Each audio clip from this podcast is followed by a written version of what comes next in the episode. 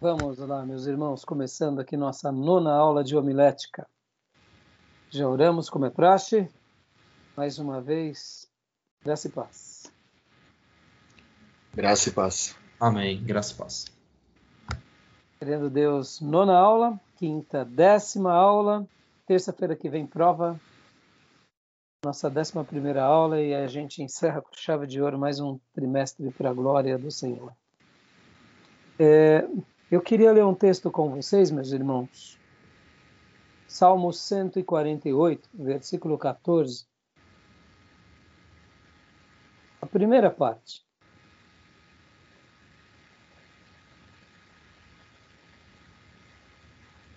Como é costume nosso, gravamos as nossas aulas, sempre que a gente possa utilizar, ou utilizar futuramente também nas nossas aulas, para abençoar outras turmas. Primeira frase desse versículo. Hoje a nossa irmã, no culto da União Feminina, fui fui cultuar com as minhas irmãs. Hoje estive lá com elas, consegui ir. Fui para abençoá-las, orar por elas. Ela leu esse Salmo 148, mas o versículo 14 marcou bastante, principalmente essa frase. Leia para nós, pastor, por favor, a primeira frase. Salmo 148, 14. Ele concedeu poder ao seu povo e recebeu louvor de todos os seus fiéis. Pode continuar lendo. Dos israelitas, povo a quem ele tanto ama. Aleluia. Aleluia. Ele concedeu poder ao seu povo. Amém? Amém. Hum. Ele concedeu poder essa palavra poder, se vocês forem ver, em algumas notas, vai ter uma letra. Né? E, e essa expressão no hebraico é levantou um chifre. Ele levantou um chifre ao seu povo. Né? Até uma expressão forte. Mas como assim, pastor? Levantou um chifre? Por que essa expressão? Por que levantar um chifre? Que, que vocês aprenderam sobre essa expressão chifre na Bíblia? Quando fala lá do Apocalipse, a besta com tantos chifres, ou Autoridade. reis com chifres, o que seria? Autoridade. Autoridade. que mais? Eu só lembro da autoridade. Poder. Poder. Está ligado à autoridade, né? Poder ou autoridade versão interlinear, diz: Ele exalta o poder do seu povo. Essa palavra, querem, na transliteração, né? Poder é querem, em hebraico. Pode ser traduzido como chifre, referindo-se à força, é, um, ou mesmo um chifre que era que continha um frasco, recipiente para o óleo, ou trombeta, que também tem chofar, que era aquele instrumento musical. É, um chifre mesmo, pontas do altar em forma de chifre. Lembra que lá no altar tinha a parte como chifres, né? Raios de luz, monte. É, então, é uma expressão de autoridade, de poder. E por que eu estou falando tudo isso, né? Uma das coisas mais poderosas que Deus deixou a nós, como pastores e ministros, e principalmente a igreja, é o que? É o poder da pregação e da proclamação do Evangelho. Nós achamos que quando pregamos, simplesmente fazemos um discurso, um sermão, mas não é isso. Esse é um momento de poder, não nosso, mas de Deus entre nós. Por que eu afirmo isso? Porque quando pregamos, na realidade, é o martelo de Deus esmiuçando a penha, a rocha. É o momento em que o próprio Espírito Santo pega as nossas palavras, que não são nossas, porque se somos pregadores bíblicos, se pressupõe que a nossa mensagem ela é bíblica, se pressupõe que a nossa mensagem ela é escriturística, se pressupõe que a nossa mensagem é cristocêntrica. Ou seja, no momento que falamos, nós falamos o quê? Nós falamos a palavra do Espírito. E se transmitimos o conhecimento do Espírito de Deus àqueles que nos ouvem, sejam na igreja, fora da igreja, seja por meio de uma literatura escrita, o próprio Espírito Santo vai continuar trabalhando naqueles corações. Por quê? Porque Deus tem compromisso com a sua palavra. E é por isso que o profeta disse que a, a minha palavra, a minha palavra não volta para mim vazia. Antes, cumpre tudo o que lhe apraz, salvando o pecador, redimindo o pecador, transformando ele milagrosamente e, ao mesmo tempo, para aquele que despreza o dom gratuito de Deus, ou esse presente bendito que é Jesus, vai trazer também a palavra de Deus, vai voltar também, não agora como graça e, e misericórdia, mas como juízo ao que abandona. Então, na realidade, ah, nós, como povo de Deus, fomos presenteados pelo poder de Deus, que é por meio da palavra. A palavra de Deus é o poder de Deus. Podem ver que Romanos, capítulo 1, abra comigo lá, Romanos 1. O texto é maravilhoso. Versículo 16. Leia para nós, Gil.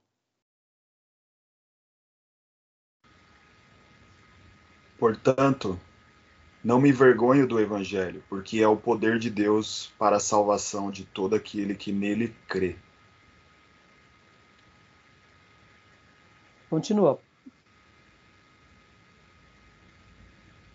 Primeiro do judeu, assim como do grego, visto que a justiça de Deus se revela no Evangelho, uma justiça que do, do princípio ao fim é pela fé, como está escrito, como está escrito, o justo viverá pela fé. Amém. Pode ver que aqui ele fala o evangelho é o poder de Deus. O evangelho não é simplesmente a mensagem, é a mensagem, mas é a mensagem mais poderosa que possa existir no universo. E no original, aqui no grego, é dunamis. Dunamis. O que, vocês lembram quando a gente fala de poder e de dunamis? Olha essa dicção. Algo que explode. Como que chamamos? Dinamite. Dinamite. dinamite. É daí que vem o dinamite. É da onde se deriva. O evangelho, ele é o dinamite de Deus. Aleluia. Para quê? Para destruir as obras do mal, para transformar a nossa natureza, para mudar a nossa vida no presente e principalmente no porvir. A mensagem de Deus que foi proclamada pelos santos profetas e apóstolos e pregadores e que foi escrita por esses homens, mas ela veio do Espírito, ela é essa palavra poderosa que transforma. Por essa razão, aqui o apóstolo, no versículo 17, fala da justiça de Deus que é revelada. O justo vive pela fé. Por que ele vive pela fé? Porque é por meio dessa palavra poderosa que somos transformados, somos mudados, somos, somos libertos. Então, meus irmãos, é isso. Nós estamos aprendendo a desfrutar disso que o salmista e que o apóstolo Paulo disse. Ele concedeu poder chifre, autoridade, força ao seu povo. Lembra quando um rei era ungido? O sacerdote ou profeta pegava o chifre cheio de azeite e derramava, mostrando a sua autoridade, o seu poder não é apenas dessa terra, mas é dos céus.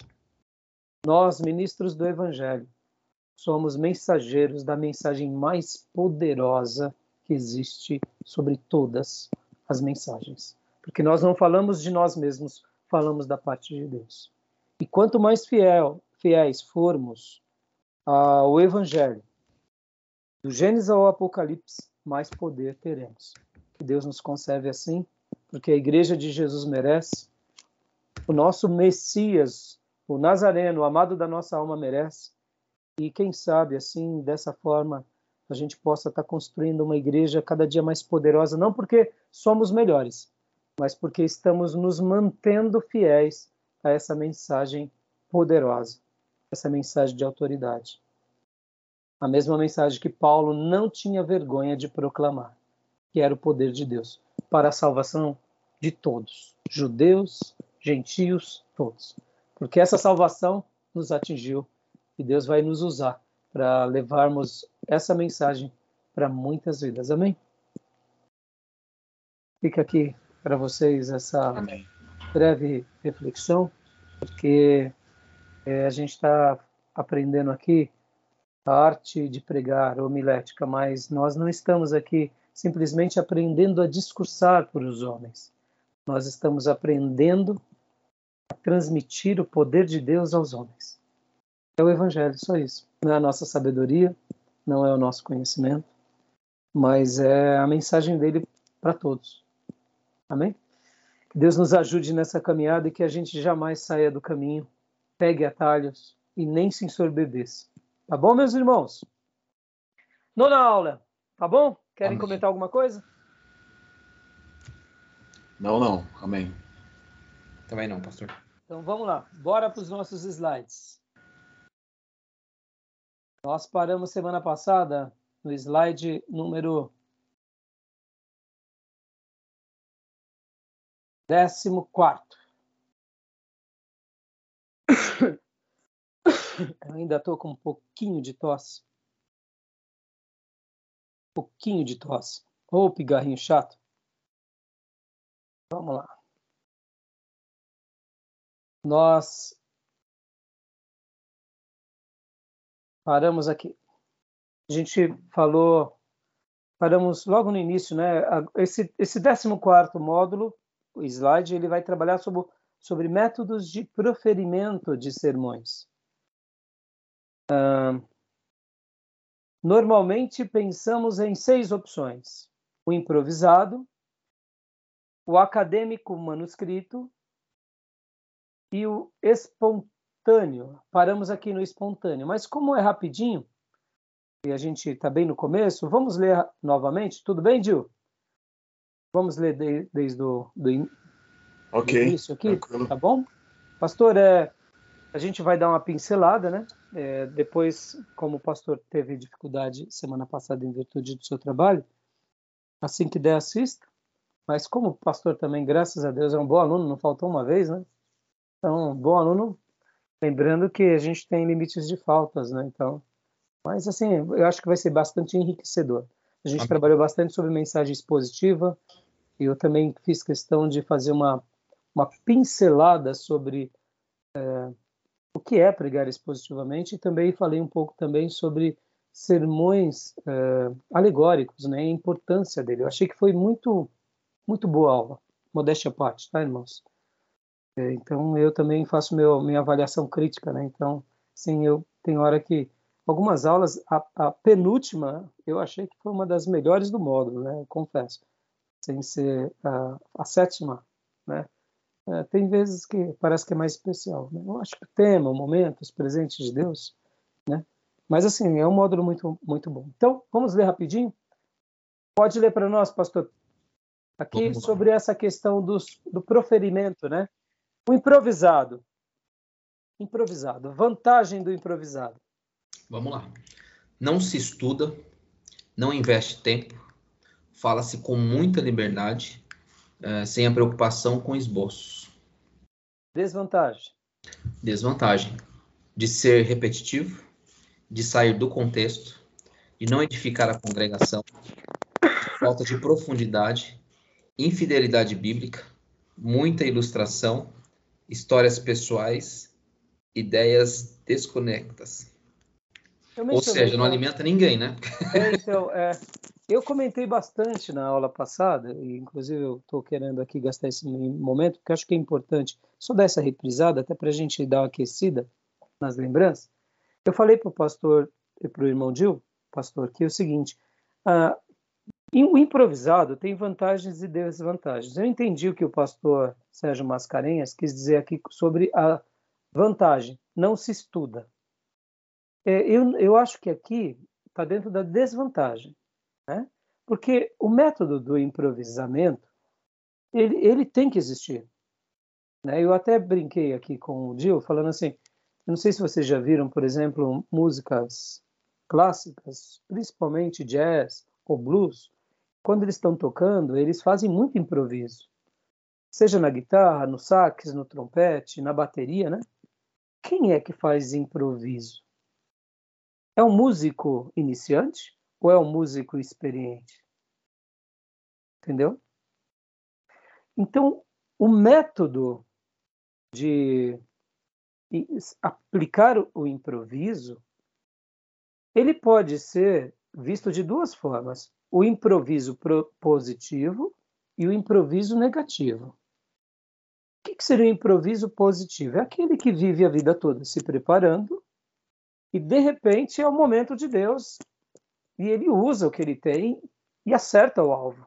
Por quê? Porque ele tem, vou fazer de conta que aqui, né? Eu, eu guardo aqui minhas canetas e lápis, me aljava, tá? Parece mesmo. Parece uma aljava. Né? Ah, aqui eu vou quebrar, ela não quero quebrar, não. Aí eu estou aqui com a minha aljava, de repente Deus prepara uma situação, eu, opa! Tem conteúdo, né? Flecha. Tchuf.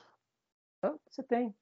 Então, esse improvisado não é improvisado é, de que não se estuda. Pelo contrário, você estudou a vida toda, você vem estudando. Não te sobra. Então, o improvisado positivo é aquele que realmente a pessoa ele está nas mãos de Deus, ele é dedicado, ele é zeloso, ele está em comunhão com o Espírito, ele, ele é uma pessoa que gasta tempo com coisas do coração. Logo, vai ser um improviso maravilhoso. Perigo desse improviso é que pode viciar você o quê? Falar, ah, já que Deus me usou hoje. Mas aí é uma questão de consciência, é uma questão de bom senso. Porque a gente sabe que se nós não fizermos uma boa lição de casa, Deus não, não nos honrará. É fato. Então, o lado negativo do improviso é esse daqui, realmente do preguiçoso. É aquela pessoa que sabe se comunicar bem, que né, ele, ele sabe fazer uma leitura das pessoas, então ele se deu bem uma vez, então ele acaba fazendo disso um vício. E o improviso, irmãos, ele deve ser uma exceção na nossa vida. Uma exceção, não uma regra mas ele é útil. Ele vai ser útil para o nosso evangelismo, ele vai ser útil para o momento no culto, porque nem tudo você estuda. Você estuda as técnicas, tal, mas o culto é vivo. Vão acontecer coisas em que você pode aproveitar ali na dinâmica do culto. Uma criança que sai correndo e vem até a frente do púlpito. Se a gente for muito engessado, a gente vai falar: oh, o que é o pai? Segura esse, esse, esse, se girai aqui. Pronto, acabou o culto, irmão. Você pode pregar bem que é um príncipe. Concorda? A ofender uma família. Mas de repente vem uma criança e você. Opa! Veio mais um pregadorzinho aqui. Vem pregar comigo, vem. E você descontrai, sorrir. Aí se a criança é aquela, né, se é o giraia mesmo, aí você tem que ter sabedoria. Não, não, não. Quem é o papai, a mamãe, tal, tal. Pronto, ali. Você saiu, descontraiu, sorriu, você pega uma piada, você fala, olha que. Entendeu? Então você vê que a, a arte de se comunicar é muito mais do que. E eu aprendi isso muito com um amigo meu, Paulo Bola. Já comentei isso para vocês aqui nas aulas passadas. No meu primeiro casamento, eu quase matei todo mundo. Primeiro casamento mesmo, com noivinhos, festa, porque eu, o meu hábito era só pregar na igreja. E aí o Paulo Bola falava: não, não, não, não faz isso sente o momento. Porque uh, Paulo Bola ele tinha uma percepção psicológica. O pastor Paulo Bola foi um grande amigo. Quando eu me converti, ele foi uma pessoa que ele era um nessa época um diácono, depois se tornou um evangelista, mas ele foi uma pessoa que me ajudou muito na caminhada. E aí ele sempre foi me, me ajudando a, a crescer no cristianismo. Depois eu fui para o seminário e aí depois nos tornamos pastores e tornamos grandes amigos. E ele tinha essa percepção psicológica. No momento que ele sentava para aconselhar alguém, ele sabia fazer a pergunta certa, ele sabia tirar das pessoas. Eu falava, Bola, você tem que fazer psicologia, Bola, você é demais. Eu lembro muito das perguntas do Bola, porque minha esposa é assim. Como ela é psicóloga, ela sabe fazer a pergunta certa, sabe tirar. Em vez em quando ela fala, por que você não perguntou aquilo? Eu falei, amor, não sou você. Não sou psicóloga. Eu não gosto, é perfil. Eu, eu, eu, eu, sei quem eu sou. Eu sei aconselhar tudo, mas é perfil. São perfis distintos. E o Bola falava assim, não, Rai, casamento é festa, Rai. É festa. Deixa as crianças correr. Deixa as pessoas ficar, ficar tensa, tá suando, tá tudo apertada, tá sem respirar as irmãs, põe vestido lá, põe cinta, tá tudo des... É, vai, tá, vai desmaiar, deixa desmaiar, chama os homens. É. Aí eu, é assim, bola? É. Lembra que eu falei que eu sou um aluno bom? Sou um aluno bom, então precisava só desse gatilho. E ele falava assim: não, a noiva tá vindo. Aí você diz para a igreja: olha, irmãos, como ela tá linda. Então, ó, percepção, improviso, irmão. Aprendi com bola. Então, você perceba que é, o, o, Silvio Santos, grandes, grandes telecomunicadores, eles têm essa. Parece que eles fazem só improviso, não é? Mas não, eles têm toda uma história de técnica.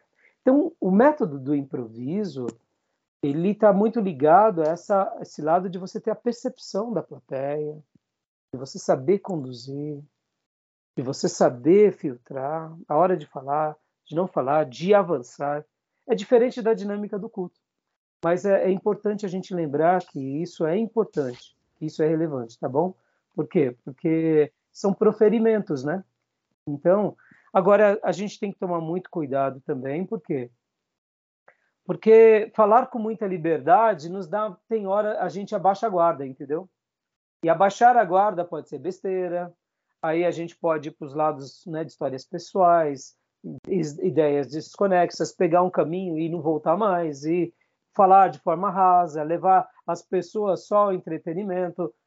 E aí, aquilo que eu comentei há pouco na minha abertura, a gente cai por terra. Por quê? Porque aí já não é o poder de Deus. É o carisma humano atuando. Hum. E se é o carisma humano atuando, não é o poder de Deus. Porque a gente tem que fazer uma escolha. O que a gente quer fazer?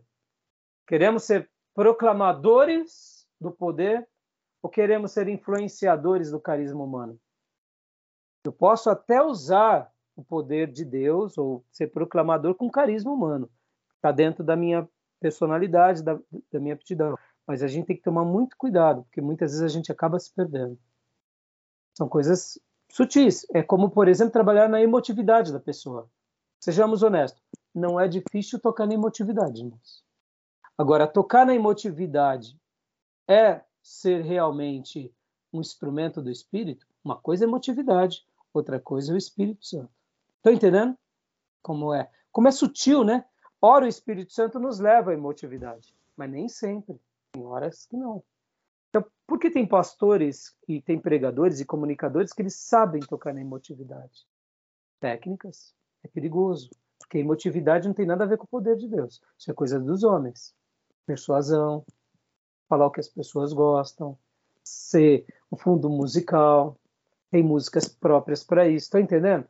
Não sou contra você pregar com fundo musical, mas a gente tem que tomar muito cuidado, muito cuidado, porque são pequenas coisas que podem fazer com que nós nos tornemos apenas é, animadores de auditório e não pregadores do evangelho. Cuidado, tá, irmãos? Muito cuidado, tá bom? Vamos lá. Então, beleza até aí? Vantagem e desvantagem do improvisado? Tranquilo? Beleza. Acadêmico manuscrito, lê para nós, pastor. Acadêmico manuscrito. Desculpa. Habilita o pregador a escrever ideias, pensamentos de forma lógica. Vantagem. Vantagem.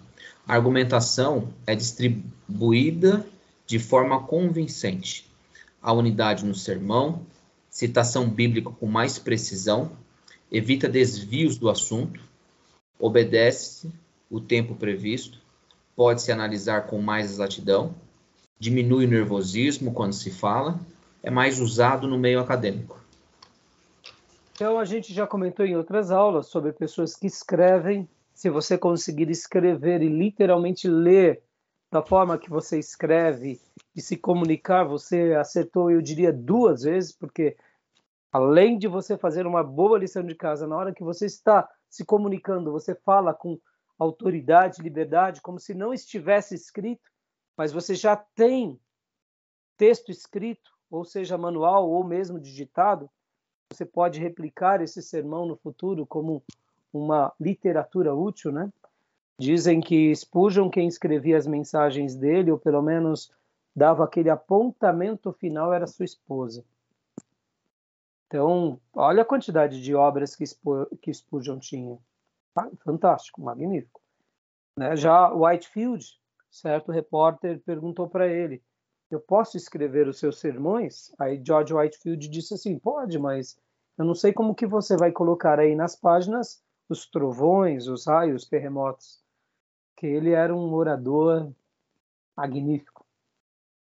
Uh, alguns, quando nós estudarmos história dos avivamentos, em, em um slide eh, eh, a gente faz a citação de um de uma pessoa influente que dizia assim: eu, eu, eu, eu daria tudo só para ter o ó oh! de George Whitefield. Ele falava um ó oh! com tanta com tanta grandeza, com tanta eloquência, que, que essa pessoa que já era do mundo artístico dizia como eu queria ter essa expressão de Whitefield. Certa ocasião, Whitefield estava pregando para príncipes, pessoas nobres, e ele estava falando do abismo e ele estava descrevendo uma pessoa indo em direção ao abismo e quando ele chegou perto do abismo o rapaz levantou desesperado tipo assim e aí olha tamanha era a eloquência de Whitefield então algumas pessoas vão ser dotadas com essa grandeza da oratória eu diria de forma tão magnífica e Whitefield foi um desses que eu fico imaginando né Agora o curioso é que George Whitefield ele tinha ele tinha uma história curiosa. Ele veio de famílias circenses. Os pais dele eram de famílias circenses do mundo artístico e de repente passaram por um grande problema, se não me falha a memória, o pai morre, a mãe tem que vender tudo, depois a mãe casa-se com outra pessoa e eles vivem uma vida muito privada e aí ele de uma vida nobre e de, de, do meio artístico ele é criado agora de forma simples e precária. E aí ele consegue uma bolsa em Oxford não como aluno uh, como eram os demais alunos porque a, a, Universidade de Oxford eu não sei se vocês sabem irmãos ela é milenar né ela já existia lá por volta do ano 1900 e pouco então George Whitefield é, quando foi fazer Oxford, tinha uma bolsa que eles davam é, para pessoas que eram muito competentes, que eram pobres, e que elas serviam aos filhos dos ricos. Então, é, eles estudavam juntos, mas eles eram praticamente é, alunos que acabavam fazendo algumas tarefas para os ricos. Então, é aquilo, né? É, tinha um privilégio, mas não tinha tanto. E lá, ele conhece John Wesley. E quando ele se converte, quando ele passa por todas essas experiências, história é muito linda, história dos avivamentos, a gente vai trabalhar nisso. Ele ele usa depois toda aquela experiência do teatro, da dramaturgia, da oratória que ele conviveu e cresceu, ele usa tudo aquilo agora de que forma? Usando como pregação do evangelho. Só que aí ele não faz isso simplesmente na força do braço dele. Ele fez isso literalmente se entregando a Cristo, ao poder do Espírito Santo, e por isso que ele e Wesley foram essas labaredas vivas. Mas perceba, ao zelo, ele pegou algo que é o poder de Deus e consagrou em cima do estilo dele, daquilo que ele já sabia, que ele cresceu, que era o quê? A, a oratória, e não só a oratória, mas ele sabia interpretar, ele sabia a hora de colocar as palavras, então, irmãos, modéstia à parte, se a gente tivesse tendo umas aulas aqui com a Edfield, todos nós ficaríamos, ah, porque eu fico imaginando como que não era. Eu lendo Whitefield, lendo Spurgeon, Whitefield pregava geralmente para 5 mil pessoas, eram 5 mil pessoas chorando. Pensa nisso, irmãos. Alguns escritores vão dizer que choravam de forma uníssona. ou seja, todos juntos. Como que ele pregava? Somente com a garganta. Cinco, uma plateia de 5 mil ouvindo. No pregão tinham mil pessoas. Então era um grupo de mil pessoas. A gente convivia ali no, no auge do pregão. Cinco mil eram cinco pregões. É muita gente. E você se comunicando a cinco mil, cinco mil te dando um feedback, te ouvindo, presença de Deus sendo derramada. É, é, meu irmão, tá entendendo? A gente acha que a gente prega muito quando a gente prega para 200, 500 mil. Entendeu? Não faz nada.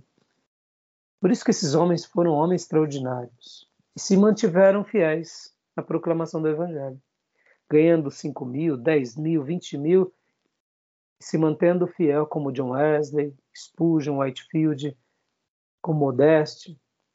Então, detalhe, eles eram acadêmicos e catedráticos. Wesley, Spurgeon, Whitefield. Wesley e Whitefield estudaram em Oxford. Spurgeon, um grande inglês, ou seja, pessoas nobres, mas que se mantiveram fiéis até o final, pregando fielmente a palavra, o poder de Deus. Então, esse método aqui, que é o método de manuscrito, temos as vantagens e as desvantagens. Por quê? Porque muitas vezes, se a gente vai para o lado muito acadêmico, catedrático, a gente pode se perder. Leia para nós, pastor, as desvantagens. O pregador fica preso à leitura, limitado nas gesticulações, pode se tornar monótono exige tempo para escrever, geralmente não é simpático ao povo. Uh, pentecostal e neo, 20% de impacto. Desculpa, eu não entendi a expressão. É, ele quer dizer aqui, o que ele vai falar agora é mais ou menos o seguinte, que para o povo neopentecostal, ah, tá. o povo avivado, hum, você não vai ter quase impacto. Porque o que, que acontece? O lado espontâneo diz muito mais para eles. É. Entendeu? Mesmo que você escreva, você tem que transparecer que está sendo espontâneo. Isso é treino, irmãos. A não ser que uma pessoa, como eu disse, consiga fazer isso, porque, na minha opinião, irmãos, não é o treino da racionalidade aonde nós impomos o nosso estilo, mas é o treino do zelo. É o que eu acabei de falar, por exemplo, de George Whitefield. Por que Spurgeon citava tanto George Whitefield? É simples. Spurgeon era um pregador que amava ser pregador.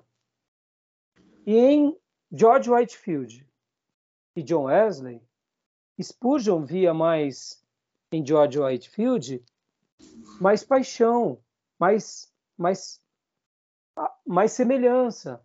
Pensem assim, John Wesley foi um grande pastor e um grande avivalista, mas ele foi um, um líder denominacional, ele foi um formador de opinião, ele foi um formador de ministros leigos, ele foi um evangelista. Whitefield já era o que? Um avivalista, era um pregador.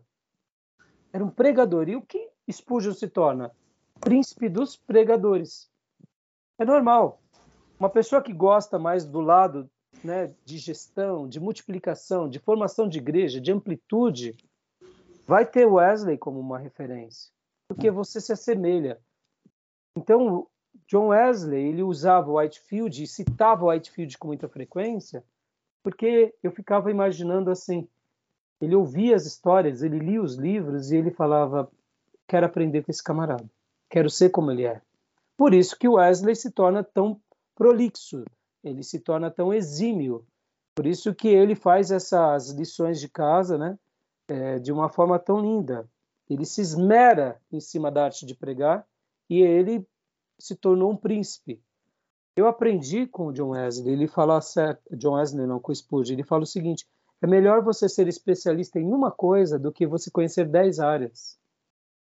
Por quê? Porque muitas vezes, irmãos, e aqui é um conselho para nós, né? É, notem, né? Nós que somos pastores, somos tentados a fazer um pouco de cada coisa. Né? Até pela necessidade mesmo.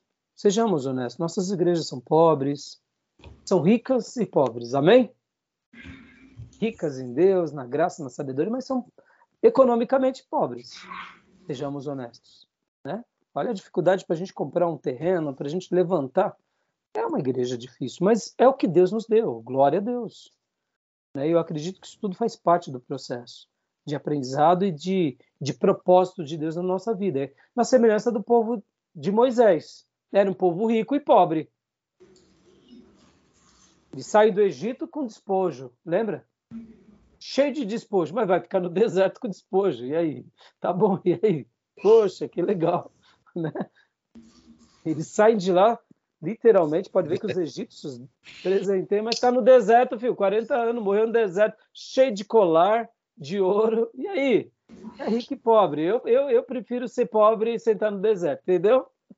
Tem um monte de gente que vive o dilema de Moisés. Está no deserto, está morrendo. Constrói prédios e prédios e fica lá vazio. Então, mas voltando.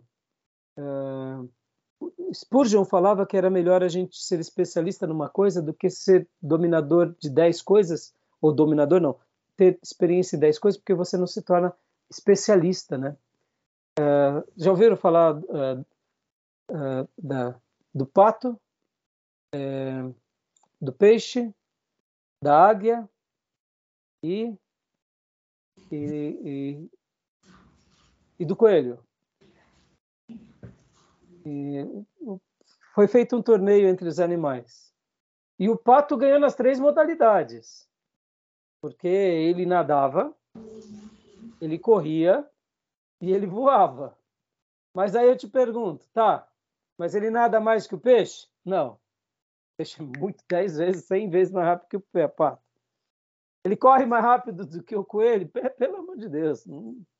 E ele voa mais rápido do que a águia? Tá entendendo? Muitas vezes a gente é o ministro pato, né? Faz de tudo um pouco, mas é pato. Nada, mas não nada tão rápido. Chegar ali um jacarezinho, engole. Entendeu? a gente é meio. Ah, você corre, corro, mas não é um coelho. Se chegar uma raposinha também. E voa, voa, mas, meu irmão, qualquer coruja detona esse pato, entendeu? Porque, porque é um pato, né? Entendeu? Eu sei que da natureza Deus criou o pato assim, mas ele é uma boa comparação de quem quer ser tudo, né? Quem quer ser tudo um pouco acaba não sendo nada com excelência. E Spurgeon ensina isso. Seja algo com excelência. Eu sei que é difícil muitas vezes a gente se, sim, tá bom, o que, que Deus tem para mim? Mas assim, na hora que a gente vai notando o que Deus tem, mergulha naquilo. Se torne excelente em uma coisa.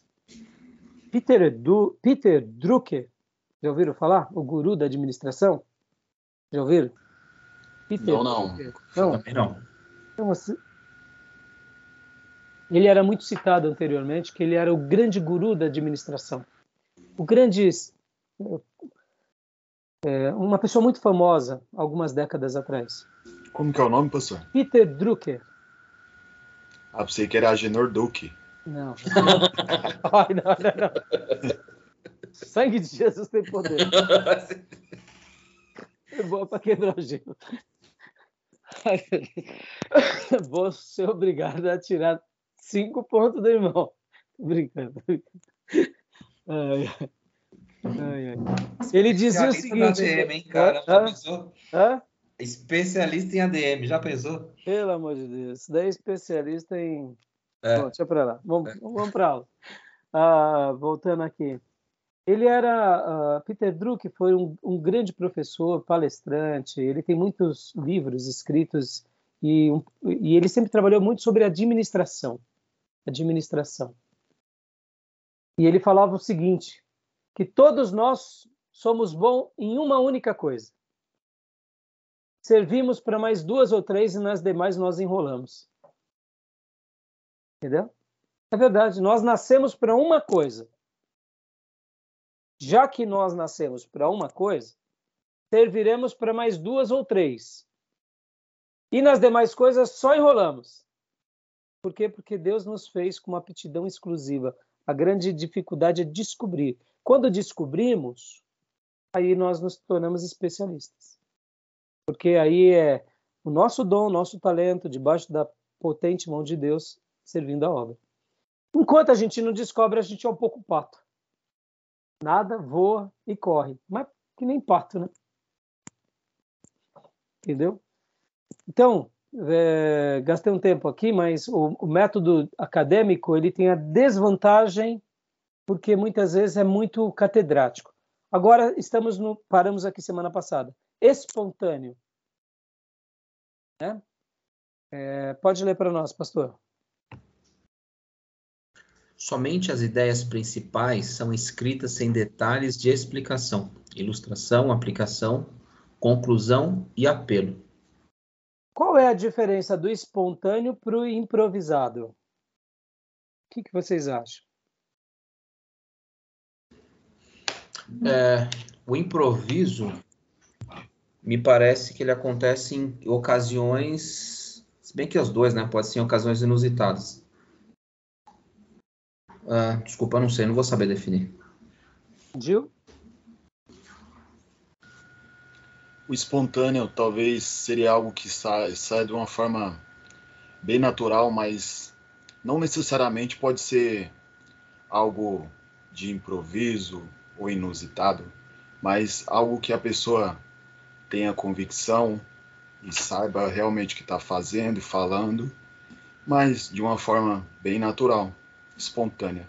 Então, o nome já traz uma ideia e um conceito. Mas assim, eu fiz, a que, fiz questão de perguntar de propósito, porque muitas vezes a gente usa o improvisado como espontâneo, o espontâneo como improvisado e, e faz uma meio aqui uma salada entre um e outro.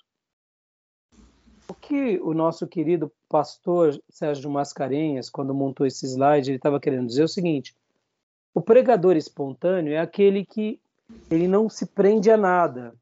Ele não se prende aos manuscritos que ele escreveu, ele não se prende, é, é, ele, ele fica um pouco mais solto, ele é espontâneo. O que, que vai acontecer? Ele não, ele, ele, ele não consegue dizer como vai ser, porque ele mesmo tem medo de afirmar como vai ser, porque toda vez que ele fala eu vou fazer isso, chega lá e faz outra coisa. Então ele prefere assumir uma identidade de espontâneo. Então, tanto o, o espontâneo quanto o improvisado, eles, eles se parecem, eles se assemelham.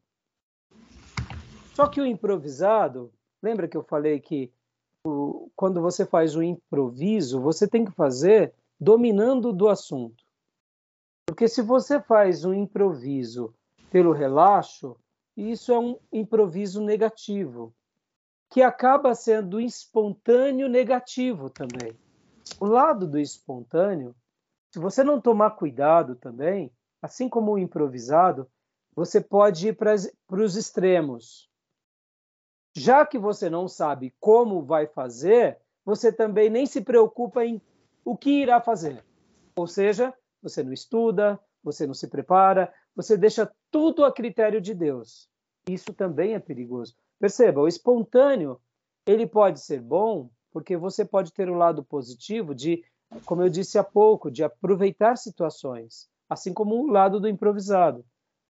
Mas se você não tomar cuidado, o espontâneo pode ser perigoso, porque você acaba também caindo em vícios perigosos. Vamos ver aqui o que o pastor escreveu como vantagens e desvantagens. Eu não sei se deu para esclarecer um pouco ou deu para vocês compreenderem que eles estão bem próximos, mas ao mesmo tempo é, a gente tem que tomar muito cuidado. O que ele quer dizer mais aqui como espontâneo, irmãos, é, é, é exatamente isso. Sabe quando você vai pregar, você fala, bom, eu vou começar com isso, eu vou fazer aquilo, e você foge todo o roteiro? Então essa pessoa, ela, ela tem um lado mais espontâneo mesmo.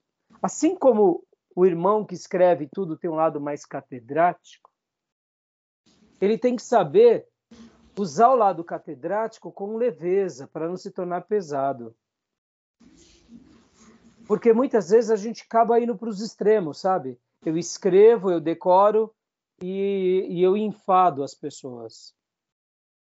Spurgeon dá uma definição muito linda sobre essa questão. Ele fala o seguinte, que nós como pregadores não temos que ficar, por exemplo, ensinando as pessoas sobre detalhes exaustivos por exemplo, pregador é aquele que faz o pão e dá o pão para o ouvinte, mata a fome, dá água fresquinha. Não entra no mérito da farinha, da Ele não entra no mérito, não, não é nem da farinha, pastor. Ele não entra no mérito do campo, da agronomia, do tempo de plantio, de secagem, de colheita. Ou seja, mais profundo ainda. É, é o mestre, entendeu? Olha o catedrático. Aí Spurgeon ele fala, não, não, o que o povo precisa é o que é pão de Deus. Seminarista, o teólogo, ele vai aprende sobre tudo isso. Olha o que nós estamos aprendendo aqui. Citando grandes homens, grandes histórias. Para quê? Para poder o quê? Passar. Então, o lado do improviso, você só vai fazer um improviso com excelência se você tem o quê? Uma história de dedicação. Assim também o espontâneo. O espontâneo é, é, é essa pessoa que ela tem a característica de ser uma pessoa mais solta, mais livre. Então, é o perfil dele. Agora, isso não significa que ele vai ser raso, que ele deve ser raso, que ele vai deixar tudo a critério de Deus. Hoje, por exemplo, no culto lá das irmãs, a senhora que pregou, ela levou tudo anotado. E chegou uma hora que ela falou assim: não, eu não vou ficar lendo, senão eu vou perder, eu vou ficar, vou me entregar ao Espírito Santo. E aí ela, mas ela fez a lição de casa, ela leu. Você vê que havia zelo. E tanto é que uma senhora de já de uma idade bem avançada e começou a estudar hebraico. Na, na, é da nossa igreja. Eu até falei para ela, é minha irmã, pelo amor de Deus, está na hora de vir para o seminário. Mas ela está fazendo com aquela universidade é, hebraica que ela viu pela internet, então ela está apaixonada. Ela está apaixonada pelas línguas originais. Olha que coisa, uma senhora de idade. Tem um monte de problema de saúde e eu falei para ela, minha irmã, ela falou, ai, pastor, eu estava até com medo de te falar, eu só faltei dar um beijo nela. Minha irmã, a coisa mais linda que você me falou. Se eu já fico feliz numa ovelhinha fazer o básico, ou quando vem fazer o médio, já fico dando, fazer as línguas originais, minha irmã, a coisa mais linda. Por que eu falo isso, irmãos? Aqui me permite um comentário. Se nós fôssemos fluentes nas línguas originais, quando nós somos fluentes nas línguas originais, todas as outras matérias vêm como um acréscimo. Porque lembra que eu disse no início da minha mensagem aqui que eu abri a aula, dei aquela reflexão, é o poder de Deus. E você conhecer a língua original é você conhecer o poder de Deus na sua essência. Então, quem domina as línguas originais e se mantém com piedade será esse, invariavelmente um grande teólogo, sem medo de errar. Por quê? Porque ele vai compreender o original, vai nadar mais profundo extrair mais riquezas, e depois ele vai aprender detalhes da teologia, da homilética, da hermenêutica, da história, da geografia. Então, assim, agora, por que nós deixamos até as línguas originais mais profundo? Porque há uma complexidade mesmo. As línguas originais, se a gente começa dando eles no começo do seminário, muitas pessoas elas, elas espanam, porque são chamadas línguas mortas, é difícil. Mas voltando, você viu, essa irmã faz línguas originais, ela escreveu a mensagenzinha dela, e na hora que ela estava pregando, ela falou: irmãos, eu, eu, eu, vou, eu, vou, Deixa aqui o caderno, eu, eu vou seguir o Espírito Santo. O jeito simples dela, ela falou isso. Mas porque eu estou falando isso, ela foi espontânea, mas ela fez a lição. Está entendendo? Então, espontâneo é isso, é você saber quem você é, não ficar preso. Como que o espontâneo geralmente faz? No máximo, ele leva para o púlpito um esboço. Texto, título, tese, Primeiro argumento, segundo argumento, terceiro argumento, conclusão e ilustração. Só isso. Mas aí ele estuda bastante, ele escreve, toma nota, mas lá no púlpito ele não gosta de ficar assim, ele não gosta nem de ficar preso, ele gosta de andar, ele gosta. E, e aí as ideias vão fluindo, é o, é o lado espontâneo. Agora, como eu disse, os exageros podem ser perigosos, porque eu sou espontâneo, mas eu não me preparo. Eu sou espontâneo, mas eu não me dedico. Aí é perigoso. Eu sou espontâneo, mas eu falo demais sem saber onde eu estou chegando. Então eu tenho que tomar cuidado, porque por isso que o equilíbrio entre essas, é, é, esses estilos são muito importantes, tá bom? Beleza? Tranquilo? Vamos ver aqui os pontos positivos e negativos. Espontâneo, vantagem. Vamos lá. Habilita-o a pregar logicamente, força-o a pensar rapidamente, lhe dá segurança para não sair do texto, desenvolve início, corpo e conclusão, policia-o a não ser repetitivo, lê o mínimo possível, dando-lhe liberdade. Ou seja, uma grande vantagem. E a desvantagem? Desvantagem. Tomar cuidado para não interagir demais com o povo, falta de relação nas palavras, ausência de ilustração, aplicação, perigo do excesso de conceitos, selecionando apenas as ideias. Então, vale aqui essas considerações. Tudo bem? Alguma dúvida até aí? Eu estava pensando aqui, é, o espontâneo, ele obviamente faz o dever de casa, né? Obviamente que ele não se prende ao papel, mas o fato dele fazer o dever de casa, acho que até se cumpre nele a palavra, né? Que o Espírito vos fará lembrar de tudo aquilo que vos tenho ensinado. Ou seja, se fará lembrar significa dizer que ele, em algum momento, ele aprendeu. Perfeito, exatamente. Por isso que assim o espontâneo a gente deve dosar com muita piedade para que ele não vá para os extremos, mas se ele tiver o equilíbrio, ele vai ser muito bem sucedido, que ele vai se lembrar, vai recordar, vai saber aplicar, né? Mas é isso aí, pastor. Mais algum comentário, Gil? Pastor? Tranquilo? Vamos lá. Aqui, método memorizado e recitado.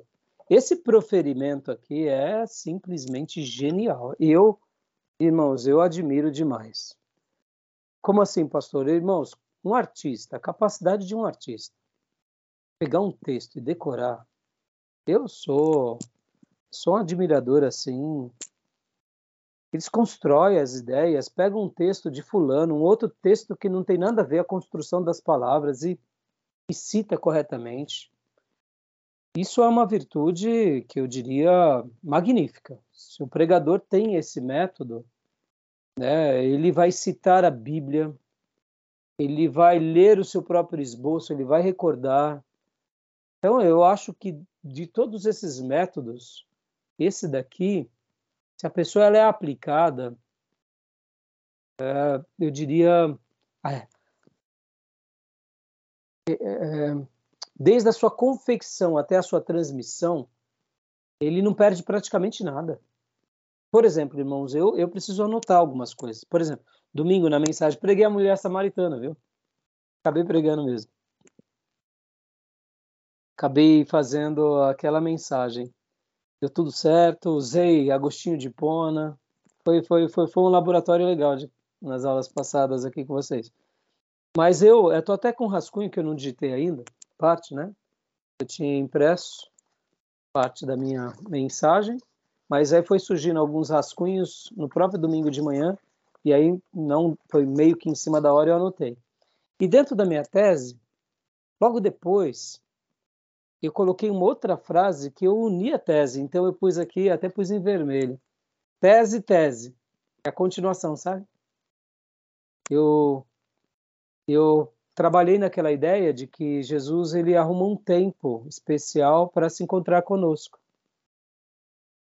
Ele deseja estar ao nosso lado para revelar quem realmente ele é. Se você ou se nós soubéssemos quem realmente ele é, ou quem realmente eu sou, Jesus dizendo, você me buscaria sempre de uma forma muito especial, dando aquela ideia do diálogo. Então, essa foi a minha tese.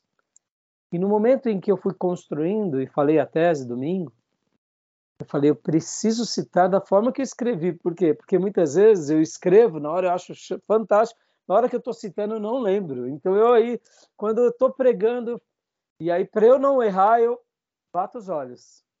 Aí muitas vezes eu cito até lendo. Né? É o meu jeito. Eu, eu queria ter essa, essa habilidade de memorização, confesso. Dizem que C.S. Lewis ele, ele, ele citava a página, ele citava o livro e ele citava até mesmo um parágrafo. No livro tal, vamos supor, né, do Gruden, mil páginas, na página tal, tal, no terceiro parágrafo está escrito assim: Ô, oh, meus irmãos, pelo amor de Deus, isso para mim é uma coisa dos anjos, entendeu? Poder você citar isso é extraordinário. Extraordinário. Então, esse proferimento aqui, que é memorizado, recitado, Pensamentos e palavras são preparados, decorados e apresentados na íntegra. Ah, meus irmãos, eu acho que esse daqui é um dos métodos mais extraordinários. Por quê? Porque você fundamenta toda a sua construção, ora com o que você escreveu, ou seja, você está consciente do que você escreveu, está afirmando, defendendo, negando, refutando. E quando você cita suas fontes, sejam elas a palavra de Deus, que é a principal, e os grandes pensadores, você sinta na íntegra. Para mim é fantástico. Por que eu estou expressando tudo isso e a, e a, admiração? Porque eu, eu troco muito palavras, irmãos, eu troco, é, é muito comum. E meu filho caçula, ele também troca, né? Uma vez, quando ele era criança, a gente estava assistindo, na época a gente tinha Sky, aí aparecia muito uh, aqueles, aqueles, aqueles uh, comerciais de perfume, né? E, e tinha um perfume lá que era Anjo e Demon, Anjo e Demônio, né? Falando em francês. Aí ele era criança e falou, pai, como que é o nome daquele perfume mesmo? Anjos e Capetas? Aí, aí a gente ria. Aí minha esposa falou: Esse é Raimundinho. Irmãos, é absurdo. Eu troco, olha assim, então, se uma hora o pastor errar, me perdoem. Eu, eu, eu, eu, eu assimilo a ideia, porque eu tenho dificuldade de assimilar as palavras, né? Então, é, há dois domingos atrás, eu pregando sobre é, é, aquele outro rapaz que fez uma contenda depois de Absalão, é, a Bíblia fala que ele era, quer ver? Eu, eu, citei, depois eu falei, mas será que eu citei certo? É, Seba. O texto diz na NVI desordeiro. E eu falei assim que ele era um baderneiro. Errei por pouco. Tá ali. Só que ele é desordeiro, né? Mais profundo. Então, assim, ai, ai. É, é sinônimo. Hã? É, mas. É sinônimo. Na hora que eu dou umas bolas fora, admito, admito isso. Por isso que talvez eu, eu tenha uma admiração profunda por esse método. Um dia, um, uns irmãos aqui da igreja me falaram que em Poá tinha uma tal de uma pizzaria fantástica, fantástica em tal região. Não é mesmo? Eu fui atrás. Eu procurei, procurei. Aí procurei a pizzaria do Barrigucho. O Barrigucho, e não achava. Aí depois de tanto procurar, o rapaz começou a rir. Falei, ai meu Deus. Falei, dei bola fora. É do pansucho. Entendeu? Então, é, essas são as minhas dificuldades. Admito, admito. Então, se uma hora usar uma palavra errada, perdoa, pastor, tá bom? Mas me esforço, tá? Me esforço. Então, imagina, quando isso acontece, né, eu dou muita risada, porque eu falo, ai meu Deus. E, então, assim, você vê, esse método de proferimento é fantástico. Bom, já já, vou, já contei para vocês a piada do pregador que recebeu a irmã chamada Osta? Já? Não? Então vou abrir o outro módulo, mas vamos. Já, já, eu lembro. Já, dessa. você lembra? Ah, eu lembro, não lembro. Não lembro. Então vou contar de novo, já, já. Vamos lá, memorizado, recitado. Vantagens, pastor. Vantagens. Desenvolve a memória, deixa o pregador livre para olhar, gesticular, andar, transmite naturalmente a coerência e unidade. Desvantagem? Pode esquecer, precisa exercer tempo na memorização, há um engessamento, dificultando o encaixe de novas ideias se houver algum imprevisto, há risco de se voltar ao mesmo ponto. Ou seja, né, se a pessoa tenta criar um método literalmente é, é, esse método memorizado, recitado, e ele força, e de repente ele não está conseguindo desenvolver, ele fica todo, ele se perde mais. Por isso que a gente tem que se conhecer, tá, irmãos? Eu penso que a arte de se conhecer é fundamental. Eu sei como eu sou, eu decoro ideias, princípios. Erro, mas acerto também. De vez em quando surge um barrigucho aqui, anjos e capetas. mas você vê que a ideia é o mesmo, né? A ideia é a mesma. É. tá ali, tá gelo. Mas, assim, eu admito que esse método é magnífico, tá bom? Eu vou terminar aqui a, a, a gravação e vou abrir outro, outra gravação, tá bom? Já é.